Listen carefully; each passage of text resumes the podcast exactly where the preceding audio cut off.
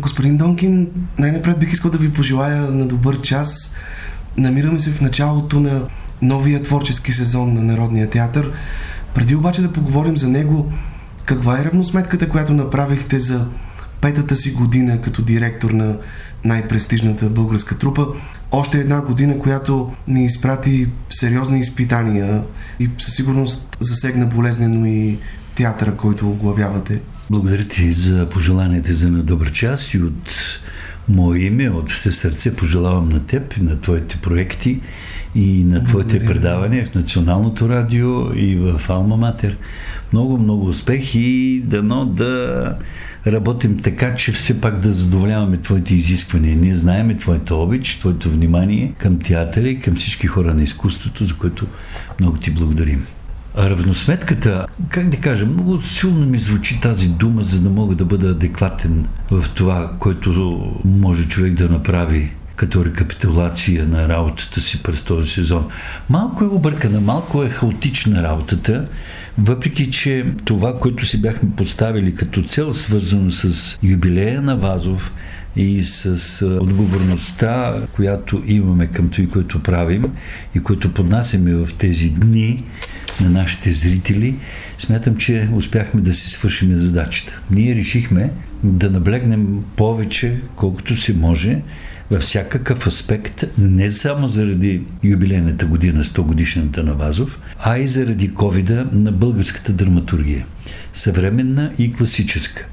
В този смисъл мислихме, че тя е тази, която би могла да ни даде най-голяма възможност, за да можем да бъдем заедно с нашите зрители, да можем да им помогнем да минем заедно през тази пандемия и то много разумно и много организирано. Ние сега, в началото на този сезон, разбира се, играеме нещата, които сме направили преди това. И започнахме сезона си на 6 септември. Това беше първото ни представление. Това е денят на Съединението на България. За мен това е един изключителен акт в нашата история, който според мен няма аналог в своята стойност и в своя смисъл. Един акт, в който заедно народа като движеща сила и енергия и с интелигенцията на нацията са успели да осъществят това съединение срещу желанието на всички, които са били недобронамерени към него. И нещо, което сега ни е много нужно, за съжаление, виждаме, че дори и политиците не го постигат. Да ти кажа, една от идеите ни, за да направим този роман, забравен от нас българите, нова земя. нарочно, да, нова земя, нарочно или тенденциозно и защо не мога да разбера, защото той и като художествена стойности и като абсолютна документалистика, отразяваща тези събития, е изключително важно и много добър. И даже със своята поява романа е предизвикал много остри критики и Вазов стига в един момент до състоянието да се отрече от този роман, че той изобщо го е писал. Но трябва да ви кажа, че романа, реализиран като спектакъл, има огромен успех. Спектакъла също реализиран от този роман. Да ти кажа откровенно, стоейки почти на всяко представление в салона, гледайки го, по същия начин се вълнувам от най-различни теми. Невероятна е тишината в салона и след представлението удовлетворените зрители ни задават въпроса верно ли е всичко така написано, това пише ли го в този роман или вие нещо сте допълнили, говорики, че е толкова актуално и толкова реално това, което е отразено в този спектакъл. Трябва да ти кажа, че много сериозно напоследък се замислям за невероятната прозорливост, познавайки психология, предначертавайки историята на Вазов или това, че ние в тези години не сме изпълнили нито един от неговите завети. 20-та година, октомври месец, той държи една реч в Народното събрание, която е по повод неговата юбилейна 70 годишна от рождението в която казва работете братска обич с Съединени сили. И живейки сега 100 години по-късно, виждам колко са актуални, колко са необходими тези думи да бъдат чути от всички. Не само тези, които са в Народното събрание, а тези, които са в Народното събрание, вървейки с тези колуари, в които той е прокантял този негов глас с това послание, завършвайки с това, жив е българския Бог, се питам дали те, ако така създадат една тишина, не чувайки само себе си. Не чуват ли някъде тези думи? Не смятат ли, че би трябвало да вървят покрай тези завети? Не считат ли себе си като хора, които все пак са някакъв пример за народа, след като искат да бъдат избирани и да бъдат негови представители там? Какво се прави по този повод? Дори обикновените хора, софиянци, тогава след двете национални катастрофи отиват за да търсят отеха именно пред дома на Вазов, а не пред някой от политиците. За жалост днес няма такъв човек, при когото... Да, говориш за времето, в който след Ньойския договор вървят три дена, вървят по Раковска българи и плачат и спират пред дома на Вазов. Той излиза на балкона, три пъти излиза на балкона си и трите пъти облям в сълзи и не е в състояние да каже нищо. Нямаме такава духовна, такава културна, такава обединителна личност, искам да кажа, която в момента би могла да послужи като стожер, като човек, който може да помогне на народа си. В този смисъл всеки един от нас, който работи в тази сфера, би трябвало да има разбирането, усещането за това, че така или иначе трябва и може да бъде в помощ на народа си в това отношение. И трябва да има съзнанието за това и така да работи, и така да живее. Вие споменахте спектакълът Нова земя. Именно той ще постави началото на тази годишното издание на фестивала Театър пред театъра. Този път планирате той да се проведе в малко по-специален формат, докато в предишните си няколко издания този фестивал като че ли по-скоро беше натоварен с ролята да закрие по един празничен начин сезона на Народния театър някъде в началото на юли. Този път на практика откривате новия сезон, като цялото тази годишно издание ще бъде посветено на 100 годишната от смъртта на патрона на Народния театър Иван Вазов. Разкажете какви събития сте подготвили за вашата публика, каква ще бъде програмата на тази годишния театър пред театъра, който продължава от 13 до 22 септември. Да, ти самият отбеляза някои различности в този проект Театър пред театъра, за който отваряме на скоба. Много съм щастлив, защото хората много харесват, а такова нещо не е правено в историята на този театър при всички положения си смятам да го продължим поне до 24-та година, когато е 120-та годишна на театъра. А оттам нататък съдбата, условията, обстоятелствата ще решат дали този проект трябва да продължи и в какъв вид. Разбира се, когато започна този проект, обстоятелствата бяха съвсем различни. С него закривахме. Сега задачата, с която е натоварен този проект е да открие сезона. Започнахме да го закриваме в по-свободни, по-открито време, в което хората можеха спокойно да влизат толкова колкото искат. Сега не можем, предвид обстоятелствата на епидемичната обстановка от COVID-19. Финансовите възможности на театъра тогава бяха в други размери и можехме да направим една огромна трибуна. Сега няма да имаме такава трибуна, сега ще бъдем наравно. Между другото, както навсякъде по света се правят такива концерти на открито, но няма значение сега е посветено на юбилейната годишна, докато друг път някак си представихме по-пълно възможностите на театъра и репертуара на театъра, който ние сме правили през съответната година. Колко зрителски места ще бъдат осигурени тази година за всеки един от спектаклите, които. Зависимост от така, мерките, които е отпуснало в момента Министерството на здравеопазването, ние имаме възможност да бъдат някъде около 400-450.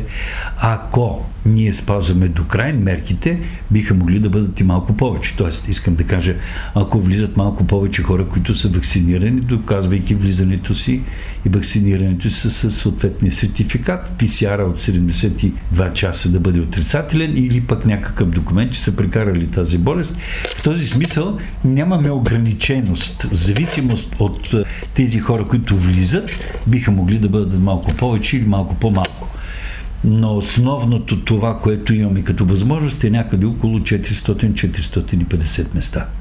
Ще започнем на 13 септември, но предвид това, че Нова Земя от технически причини няма да може да се играе навън, ще го изиграваме вътре на 13 и 14 и след това, разбира се, ще бъдем отвън три дена подред с също едно представление, което направихме по повод 100 годишната и с едно много интересно обстоятелство, като вида прочит, който направи Мариус Куркински на спектакъла Двубой. Един спектакъл, който също е много интересен и който много се търси. Направихме и един спектакъл, който също на Вазов, който е върху неговата любовна лирика. За сега такова нещо не е правено. От ти, която и да си, с режисьор Бойка Велкова. Едно много красиво, много приятно представление, в които колегите играят с много увлечение и с много радост. Препоръчвам го горещо на зрителите. И следващите три дена решихме да дадем възможности на театри извън столицата, които да покажат своите спектакли, които са посветени на Вазов. Габровския театър с Подигото, Хасковския театър с епопея на забравените, театъра на българската армия с спектакъла Урок по български, който е конструиран като драматургия и реализиран от колегата Иван Налбантов, който... Светло му памет. Да, който преди известно време напусна. Светло му памет. Последната вечер, 22 септември, освен че е денят на независимостта на България, това е и върховия ден от честването на 100 годишния юбилей от смъртта на Вазов. Той си отишъл в този ден, 22 септември. Тогава ще направим един концерт, едно представене, един празник на три части – Първата част е така наречената административна част, в която ще съобщим за втора година носителят на наградата за духовен принос на името на Иван Базов. Миналата година лауреати бяха Антон Тончев и Гергина Тончева. Светла памети на нея. Един изключителен български педагог и създател на гимназията за древни езици и култури. Тази година ясно ли е кой ще бъде лауреат или нямате право да обявявате Нямам право. Нямам право и моля да ме извиниш. Да. Иначе с удоволствие бих казал това нещо и ти да бъдеш първият, който може да го кажеш на своите слушатели. На 22 септември. На 22 септември всички ще знаят. Надявам се президента да бъде наш гост по този изключителен повод и самия той да връчи наградата на тази годишния лауреат. След това ще има една малка, така наречена открита репетиция на моите колеги от театъра, които се подготвят за поредната премиера по Вазов, която е Народът на Базов. Пиесата е на Александър Сикулов, режисьор на спектакъла ще бъде Диана Добрева. И след това започва и официалния концерт на Симфоничния оркестър на Държавна опера Пловдив с диригент Максим Ешкенази и солист Светлин Русев. Това е така наречения празничен концерт, който и за откриването на сезона, и за честването на юбилея на Вазов, пък ако искате дори и за отбелязване по някакъв начин на Денят на независимостта. Радвам се, че можем и с тези празници да открием и началото на нашия творчески сезон.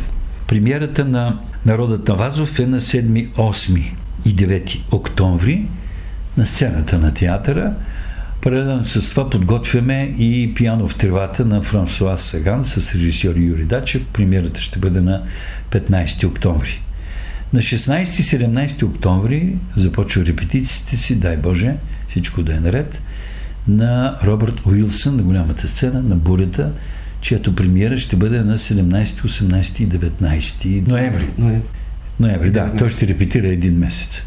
Следващата примерна камерна сцена – е момичетата на Франсуа Лабют с режисьор Стефан Спасов, който ще бъде декември на 17-18.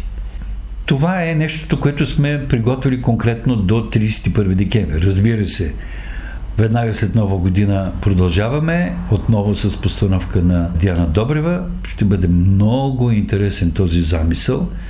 Това е авторски спектакъл. Веднага след това на голяма сцена започваме репетициите на Големанов, Стоян Радев, Постели Костов. На камерна сцена имаме спектакли, които са за Тениси Уилямс. Така, да ни продължавам с заглавията. На края на сезона, разбира се, едно от върховите неща, които е за следващия сезон, е Ярней Лоренци, с спектакъл, който той ще направи на тема Орфей. Знаете, че неговите спектакли са по митове, легенди, саги и така нататък. Като казах тази година Робърт Уилсън, следващата година Ярней Лоренци, Това е едно естествено продължение на тези 5 години за следващите поне 4, в които изкачваме нагоре в стълбицата с режисьорите, които гостуват на сцената на Националния театър. Първата част бяха повече гостуващите български режисьори, които са направили своите големи достижения извън границите на България. И Галин Стоев, и Иван Пантелеев, и един македонски режисьор, който направи братя Карамазови, който всъщност е ученик на Театралната академия в България Деян Пройковски. Деян Пройковски. Между другото, целият екип беше от македонци, които са учили в България, и сценографа, и музиката. Едно представление, което ние в момента не можем просто да играем предвид обстоятелствата, изискуемите за здравето и за състоянието на нашите артисти. Всъщност, доколкото знам, Ерния Лоренци ще пристигне през юни, а премиерата ще бъде в началото на следващия сезон. Да, някъде края на септември. Септември. И навлизайки в следващия сезон, 22-23, след тази премиера, ще бъде гостуването на Александринския театър от Петербург. Театър основан в 1656 година със своя главен художествен ръководител Валери Фокин. Валери Трябваше Фокин да гостувате ще... на театър пред театъра, но за съжаление се отложи. Преди, точно, да, тежкото състояние с COVID при тях. Но се надяваме следващата година това вече да е факт. Знаеме представлението, с което ще гостуват и Валери Фокин ще направи своята постановка в Националния театър 23-та година. 24-та година, което е върха, пак казах, 120 години Национален театър Иван Вазов, ще имаме постановка на Ерика Мел Шмидт с неговата последна пиеса, която той в момента пише – той ще бъде постановчик на тази пиеса и ще бъде нейната, както ние казваме, световна премиера. Няма как да не ви помоля да се върнем към един въпрос, който предизвика доста дискусии и противоречиви реакции през цялото лято. Позицията на режисьора Александър Морфов и неговото огорчение, отказа му спектакълът Хъшове да бъде изигран като част от тази годишния фестивал Театър пред театъра някои много сериозни упреци отправи той към вас в своето изказване. Какво бихте отговорили вие на тези негови думи? Защо в крайна сметка няма да видим хъшове на сцена през септември? Той казва, че се дължи на липсата на достатъчно време за възстановителни репетиции на този спектакъл, който не е игран отдавна. Моето предложение към господин Моров беше следното спектакъл да се изиграе в този вид, в който е. Първо, той има административни препятствия, по които той не може да се играе. Второ, хората, които са много в това представление и са много и извън този театър, създават опасността, която сега вече има и сериозни забрани, за да си играе представлението. Това е самата истина. Повярвайте ми, няма за мен, а пък конкретно и аз не съм директора, който ако представлението има своя успех и има смисъла за този театър, той да забранява съществуването на този спектакъл. Предложих да се изиграе в името на това, че това е представление в този театър с дълъг живот, да се изиграе във вида, в който е, а след това, при желанието на този театър да съществува това представление, господин Морфов би могъл да го направи с други артисти, с друго разпределение, тъй като, разбира се, и голяма част от колегите казват, че вече са възрастни, за да могат да изиграят тези представления. Тоест, представлението би могло да живее вече в по-различно разпределение. Това можеше да стане, ако той имаше желание за подобно нещо и съответно кога има възможността театъра да направи това представление по този начин. Мисля, че продължението на живота на това представление по най-добрия път е този, който бяхме предложили. А вие имахте ли среща с него? Не. Не, сте... нямал съм среща с него. Предложенията за да възстановим едно представление, според мен не е ефективно за неговия дълъг живот. Аз бих поел отговорността това представление да се изиграе, пак казвам, в този си вид и с толкова много хора, които са извън театър, които и в организационен аспект създават трудности, за да може само и само него да го има тук отвън на театър пред театър по под 100 годишната на Вазов. Тоест, Желанието на господин Морков... Или... Не. Не може да остане в репертуара, защото пак казвам, Няма това да представление да има трудности в момента да бъде изиграно в този му вид, с толкова много хора и в тази му разпиляност, Ако той иска, бихме могли да го направим наново, с ново разпределение. Това беше моето предложение. Другото му предложение към господин Морфов е така. Аз казах, че има и някакви претенции за авторските права, които биха могли да се решат, но проблема е в това, че господин Морфов, бидейки директор и режисьор, главен режисьор на този театър, е би могъл тази работа спокойно да свърши. Всъщност правата на музикантите, които Точно свирят в къшове да. и до днес не са уредени. Да. Поне... Това не е моя работа да я свърша. Това е било работа, когато било създадено представлението. Другото нещо, което е по този повод, да спреме с тези клюки и тези жълти страници, е добре би било, ако господин Мърфов спре да говори лъжи за този театър, и включително и за мене, въпреки че мене това не ме вълнува толкова, аз, както до сега правя и ще продължа да го правя, ще спра да говоря истините за него. Считам, че по този повод да завършиме. Да. Аз просто се очудвам, че той не е дошъл да разговаря лично с вас, тъй като смятам, че тези неща би трябвало да се решават при лични срещи, а не чрез нападки в медиите. Господин Морфов каза, че няма да си играе това представление повече в този театър, докато аз съм директор. На това изказване искам да кажа, господин Морфов е режисьор на този спектакъл. На него му е платено за това, че той го е направил. На него продължава да му се плащат едни авторски права, които няма да кажа какви са, но те са просто непристойни, за да имаш правото да казваш на другите, че са хъшове, които просто са унизително какво са получавали като пари през този период от време. Но собственик на представлението и продуцент на представлението е Националният театър, Народен театър Иван Вазов, който ще каже ще си играе или няма да си играе това представление.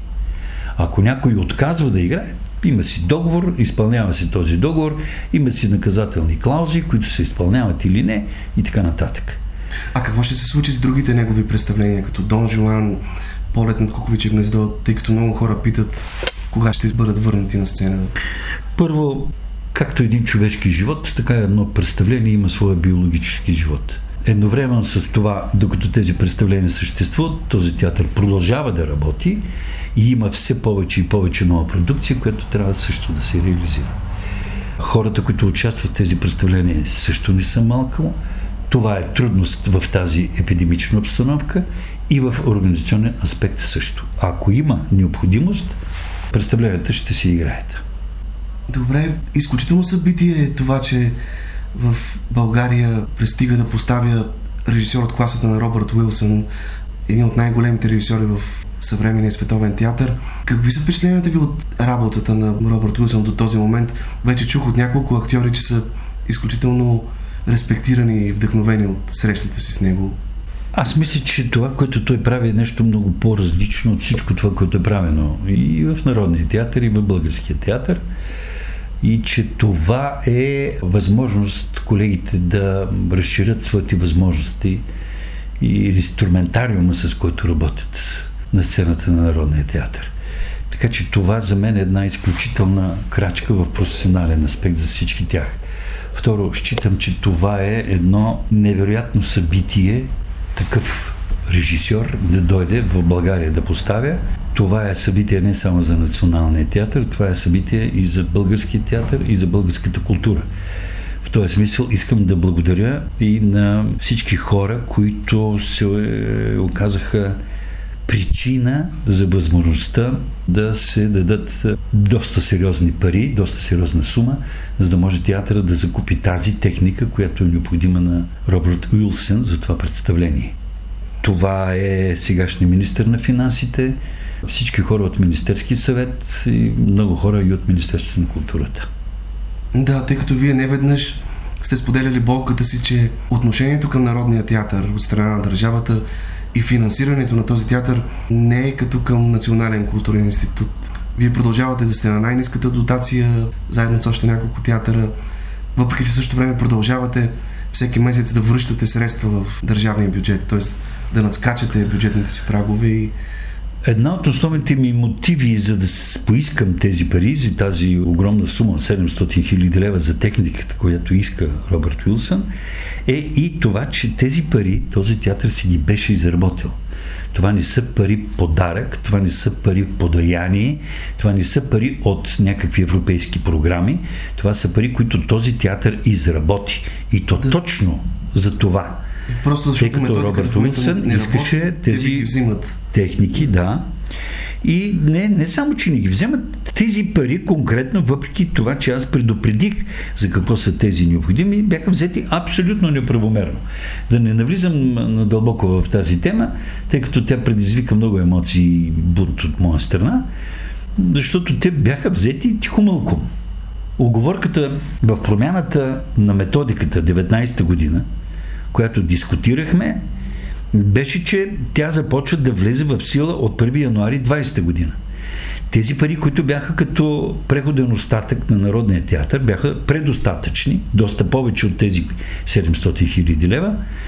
И ние се бяхме оговорили, че аз ще мога 20-та година при идването на Робърт Уилсън февруари месец да уточня и спокойно да ги ползваме, за да купим тази техника.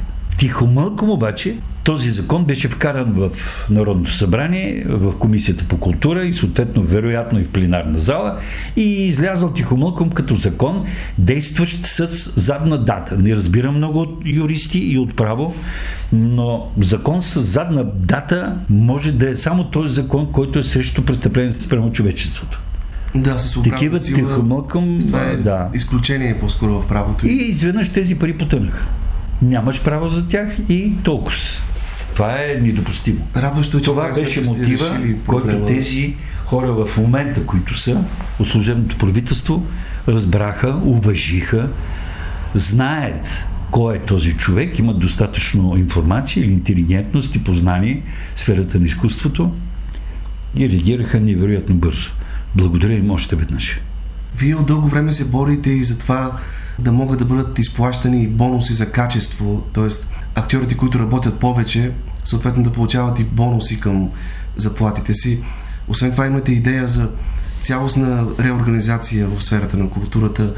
Пледирате да бъде променена философията на тази абсурдна методика, която работи в момента и то така, че в нея да бъдат внедрени критерии за качество, по които да се оценява продукцията на един театър – а и отделните театри в България да бъдат оценявани възоснова на едни изключително важни показатели, като например етническия състав на съответния регион. Брой на жителите, економическото жители. състояние. Тоест да има един диференциран подход към театрите и тогава вече може да се стигне до увеличение на финансирането, особено за тези театри, които работят повече и по-успешно.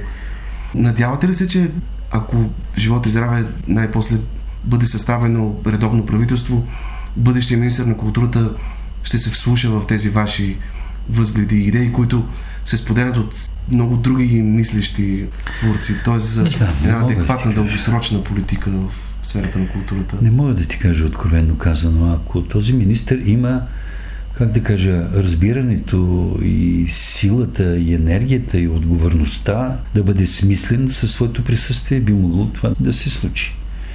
Аз в периодите на своето разсъждение върху тези обстоятелства, за които ти говори до сега, за които ти благодаря, имам вече и други неща, които съм намислил в конкретика за преструктуриране и в економическо отношение и някои други структури, които биха могли да бъдат аутсорсвани. Но, как да кажа, това е един предварителен разговор с този, който ще бъде министър и съгласието за това, че това нещо би могло да се осъществи. Тогава бихме могли да бъдем на друго ниво. Ние сега в момента Националният театър с цялата си, програма с българските режисьори, с българските режисьори зад граница, с тези международни режисьори, които са колоци в своята творческа дейност. Просто изключително много се мъчим да достигнем до някъде, защото всичките обстоятелства около тях просто пречат за тази работа. През летните месеци, юни и юли, Народният театър организира едно много сериозно национално турне с няколко спектакъла от репертуара си в различни градове в страната. Варна, Пловдив, Сопот, родния град на Вазов, Казанлък, Ямбол, Габрово, Велико Търново, Бургас. Да. Какви бяха отзивите от страна на зрителите? Как бяха посрещнати актьорите от Народния театър в тези големи и по-малки градове, в които хората, предполагам, са истински жадни за култура, особено в ситуацията, в която се намираме? Много, наистина. Много. Вероятно няма да изненадам никого, като кажа, че бяха обгърнати с много обич, с много внимание и с много грижа. Салоните бяха пълни и самите колеги бяха много възторжени и много се радваха. И това, което беше във Варна, въпреки че ние изиграхме там за два дена три представления в театъра, в фестивалния комплекс и на всички други места, това беше събитие не само за колегите, защото такива турнета много отдавна не са правени много отдавна не са правени. Разбира се, ние се стремяхме все пак всички спектакли да бъдат камерни. Ние не можехме да пътуваме нито с нова земя, нито с някои от другите по-големи представления, защото първо беше здравословно опасно, второ економически е невъзможно да посрещнем този разход. В този смисъл аз не разбирам това желание за пътуването на хъшове. Просто е, просто е невъзможно би трябвало човек да има някакво рационално мислене, да не мисли само за себе си и за своите си представления, да мисли за целият театър. Но както и да е, пак се връщах без да искам на този другия въпрос.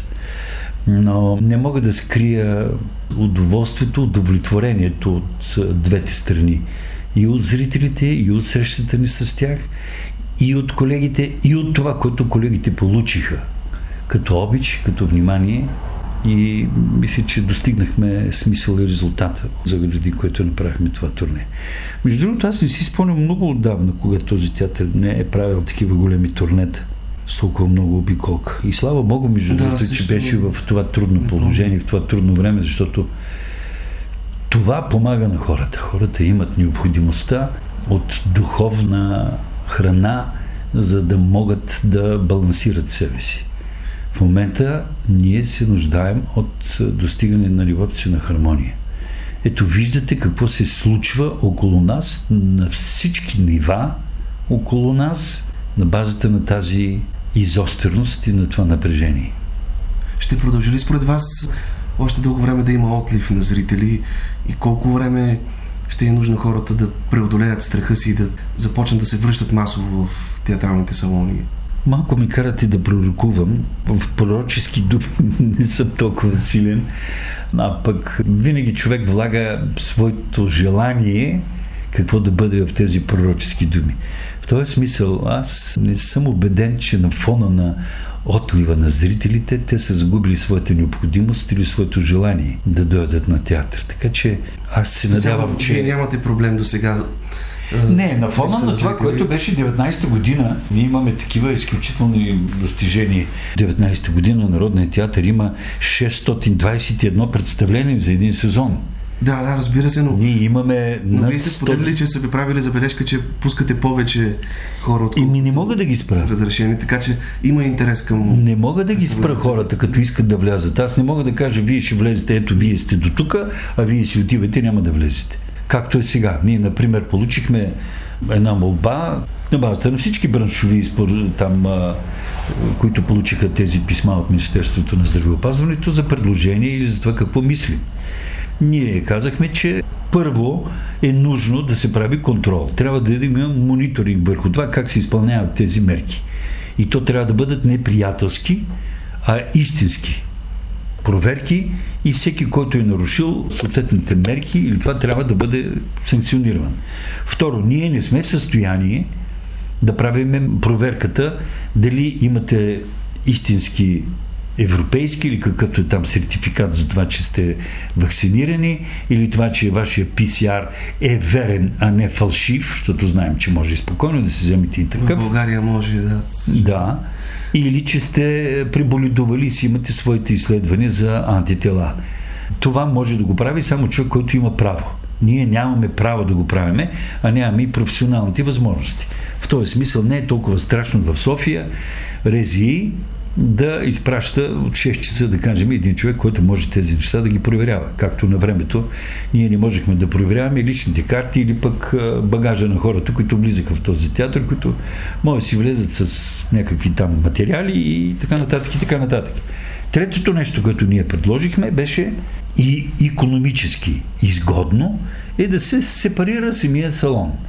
Партера, да кажем, може да бъде само за хора, които са вакцинирани, а пък първи и втори балкон може да бъде за хора, които не са вакцинирани, където да се спазват всички предохранителни мерки. През стол, през ред или там и с маска и така нататък. Примерно, нашия салон при тези мерки, при 50%, спазвайки всички мерки, ние не можем повече от 280-290, максимум 300 души, въпреки че нашия салон е 970 места. Но ако влязат долу на партера само вакцинираните, които могат спокойно да седнат, ми те биха били 440 души, което вече економически това е много добре, много по-изгодно. Но трябва да има някакво премислене, отново казвам, за спецификата на сценичните изкуства или на отношението към съответната културна институция. Направихме тези предложения, все още не са от, прияти. Отклик няма, но не знам. Не знам. сега на 50%. Ма не може да бъде навсякъде 50%. Дори и на места, в които, да кажем, някои културни институции, които салоните им нямат един балкон. Или има само партер. Ми той самия партер може да бъде сепариран. Може да има тази вечер повече хора, които искат да влязат и са вакцинирани. Защо да няма място за тях? Аз мисля, че те първа това ще бъде един от критериите хора, които са вакцинирани. Трудно е, лесно е да кажеш 50% и толкова. Но ако тук е така, а пък тук могат да влязат само такива, или едика как си, и това е добре за работата ни, и економически, и за смисъла на това, което правим, би трябвало да има такова диференцирано мислене и отношение, и как трябва това нещо да бъде организирано. Ще има ли нови актьорски имена, които ще се влеят в трупата на Народния театър през този сезон? Имате ли нужда от нови млади актьори? Младите колеги в момента са 11, 12 или 13 души. Като начало, което направихме тук в близките от минали две години, мисля, че сега за сега е достатъчно. Би трябвало тези колеги спокойно да навлязат в работа и да се утвърдят. Нямаме право и възможност в момента, в тези обстоятелства отново заради епидемията, да назначаваме и да влизат нови хора. Обеден съм, че големият творец трябва да бъде и голям човек. Обеден съм. Иначе е невъзможно. Иначе не можеш да влезеш, да раздиплиш душата си и да я дадеш на зрителите. Скоро загубихме един великолепен творец.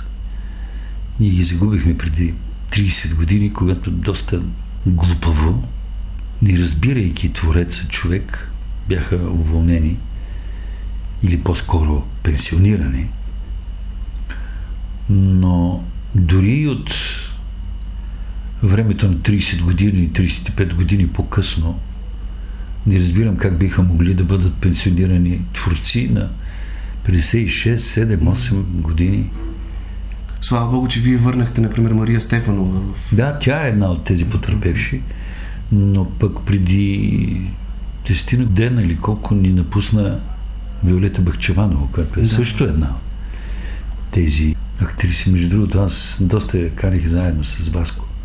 Една от големите актриси. Една от четирите виолети, както ги речат Да. големи актриси в историята на Народния Сетих се за тях, защото се върнах и към нашия двубой спектакъл, а и към техния двубой спектакъл, който Да, нейната госпожа Тривкович до днес така...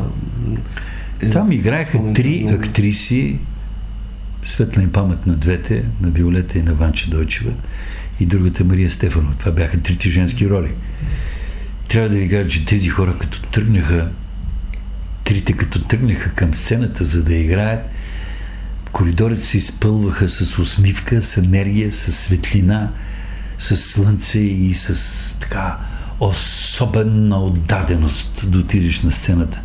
И тази енергия не можеше да ни залее и сцената, и салона, не можеше да ни предизвика ответната реакция на любов и на съпричастие към това, което правят.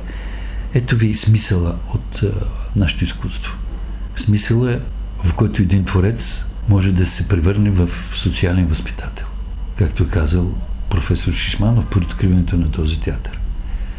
Тези актриси, работейки по този начин, въплащаваха смисъла на театъра и смисъла на тяхната творческа дейност. Смисъла на изкуството театър. Това, което възпитава, облагородява и възвеличава хората. Вие сте истински вярващ човек. Гледате ли на всичко това, което ни се случва напоследък и като на някакво изпитание, което ни се праща? Аз бих запазил тези оценки за себе си в тишина. И ми се струва, че ако всеки от хората, които ви слуша, се спре и достойно си отговори на някои въпроси в своята си тишина, бихме имали много полза от това, което се случва с нас в момента. Мисля, че се подаваме повече на емоциите, повече на възбудата, а те не са добър учител. Губим много повече от това, което бихме могли да загубим, минавайки по край или с тази болест, или с този вирус. Във всичко можем да видим това, което искаме да видим. От всичко можем да се получим, ако можем да се получим. Мисля, че не бива да изтърваваме обаче и един и другия шанс. В този смисъл, вие успяхте ли да анализирате и да изчислите параметрите на най-сериозните щити, били те и финансови, и творчески, и духовни, които пандемията предизвика и продължава да предизвиква в функционирането на механизма на Народния театър? При всички положения. При всички положения, но в случая не е важно дали съм го направил. В случая е важното какво трябва да направя, за да може тези рани да се изликуват. Какво трябва да направя, за да може тези рани да ни бъдат урок. И какво трябва да направим, за да ги покажем на хората, за да могат и те да нямат тези рани. В този смисъл винаги съм казал, че трябва да се хармонизираме, трябва да се балансираме, трябва да се възстановим психически, за да можем да възстановим живота си и то такъв, какъвто мечтаем да бъде за нас. Преди време бяхте споделили, че сте постигнали оговорка с New Image Бояна, когато някои от големите световно известни киноактьори дойдат да снимат в България, да организирате срещи с тях под егидата на Народния театър. Има ли вероятност тази идея да бъде осъществена? Има, разбира се. Има. Аз считам, че с Дейвид, които сме си говорили, сериозен човек, достоен човек и това нещо би могло да се осъществява. Помисли си само, пък и всички твои слушатели да си помислят, какво нещо сме подредили реално, възможно, което да се случи и какво нещо е възпрял този COVID. Аз не говоря само причината, че е в нас че тук сме били недисциплинирани, невакцинирани и той си увеличил и е би могло да се случи, ако ние сме различни. Не, то се случи навсякъде по света. Но какво сме мислили, какво сме мечтали, какво сме искали да направим, какво искаме, какво мечтаем сега, какво сме изпуснали, какво бихме могли да възстановим, как бихме могли да го възстановим, необходимо ли е. Аз не съм убеден, че човек този процес би могъл бързо-бързо да го реализира и да има, как да кажа, резултати. Тъй като едно от основните неща е не можем да знаем какво е утре. Човешкото същество по принцип няма право да знае защо нямаме право да знаем какво е утре? Защо няма право да знаем откъде идваме на тази земя? Къде отиваме? Какви трябва да бъдем, за да отидем някъде? Още повече в тази ситуация. Прехвърлям да, да мислите си подобни от, от COVID към това, което накрая говоря, може би е по, доста по-различно, разбира се, много отнесено, но Прекъснахте нещо. Все по-трудно става да бъдем визионери в тази ситуация и да правим дългосрочни планове. Ами ние преди си шегувахме, че казваме Дядо Боже, аз имам планове. И това беше шегата ни как бихме могли да го накарам да се усмихне. Боже, спрямо Ето вашата идея за съвместна среща на Асоциацията на Балканските национални театри също... Тя стои, тя тлее. Тя тлее, тя стои, тя трябва да бъде поддържана бавно. Този огън, който е, да кажем, в тази камина на заедността на Балканските национални театри. Ето, сега, края на септември трябва да отида до Сараево, там трябва да отида до Любляна. И то точно по този повод, за който говориш за тази асоциация на Балканските национални театри, която ние създадахме и на която ние в момента сме председатели. И оттам трябва да отида до Будапешта по покана на директора на Националния театър на Унгария, за който да говорим по същия начин за тази асоциация, за техните посещения тук в България, за посещението на Националния театър и да говорим за поканата им Националния театър да участва в техния страхотен фестивал Митем, който е на световно ниво. Между другото, трябва да се готвим и следващата година за поканата, която вече сме получили за участие в Петербург на Олимпийски театрален фестивал, който организират Боб Уилсън и Валери Фокин заедно. Контактуваме и имаме разговори за участието на един голям фестивал в Япония. Имаме покана и от Саудитска Арабия за представленията на Боб Уилсън. Така че в международно отношение имаме също много ангажименти, много отговорности. Дай Боже да се случат на живо защото театъра все пак е живо изкуство, а не онлайн, както ще се случи сега в Будапешта този фестивал Митем. Да, много жалко, наистина. И накрая, тъй като на практика изтече 5 годишния ви мандат като директор на Народния театър. А, не ме питай дали ще се кандидатирам. Не, не, аз си мисля, че от всичко, което си говорихме от тук, означава, че възнамерявате да се кандидатирате отново и за втори мандат, за да доведете до край всички тези ваши. Дали ще идеи, го доведа до край, решават тези, които трябва да решат дали да съм тук или не. Има хора, които решават да не съм тук. Има хора, които вероятно ще решат да бъдат тук. Ще видим. Не знам, не мога да ви кажа, но аз не мога да избягам от отговорността или неподготвеността за това какво би направил този театър. След като до тези пет години сме свършили нещо, на базата на което се върши следващото. Ако има възможност, ако тези, от които зависи, решат, бих продължил да работя. Ако решат, че не, не. Всеки е важно в този живот да носи своята отговорност. Отговорността не само за своите си представления и не само за себе си. А ако има възможност да гледа малко по-надалеч от уса си, нека да го прави но в никакъв случай не може да обвинява или да има изисквания за някаква промяна, ако той самия не се е променил. Благодаря ви много и още веднъж на добър час. Дай Боже и за теб. Боже.